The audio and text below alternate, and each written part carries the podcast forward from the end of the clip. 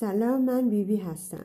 امروز می‌خوام در مورد شیر مغزها و دانه ها و خاصیت آنها صحبت کنم.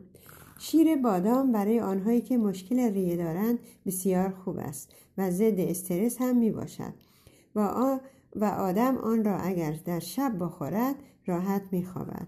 بادام محتوی پروتئین، فسفر، آهن، کلسیوم، ویتامین آ و اومیگای 3 می باشد. بادام را باید شب قبل در آب گذاشت و بعد شسته شود و پوست آن را بکنید و با یک لیوان آب مخلوط کرده و توی مخلوط کن بریزید تا حسابی نرم شود و کمی هم اصل در آن ریخته شود و نوش جان شود و به آنهایی که استرس و یا افسرده هستند توصیه می شود و جوا همچنین جوانانی که می‌خواهند بچه دار شوند تقویت کننده خوبی است فندق مثل بادام شب قبل باید خیز کرد و بعد در مخلوط کن با ریخت و خوب نرم شود فندق برای روده ها بسیار خوب است و تقویت کننده زنان و مردانی که می‌خواهند بچه دار شوند پسته هم مغز را خیلی قوی می کند و مشکل هورمونی را رفع می کند.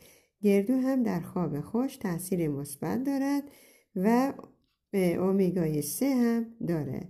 آنهایی که سر دارند گردو, را گردو برای آنها ضرر دارد نخورند. گردو هم باید شب قبل خیز کرد و همه مغزها باید خام خورد تا اثر مثبت آنها را دید.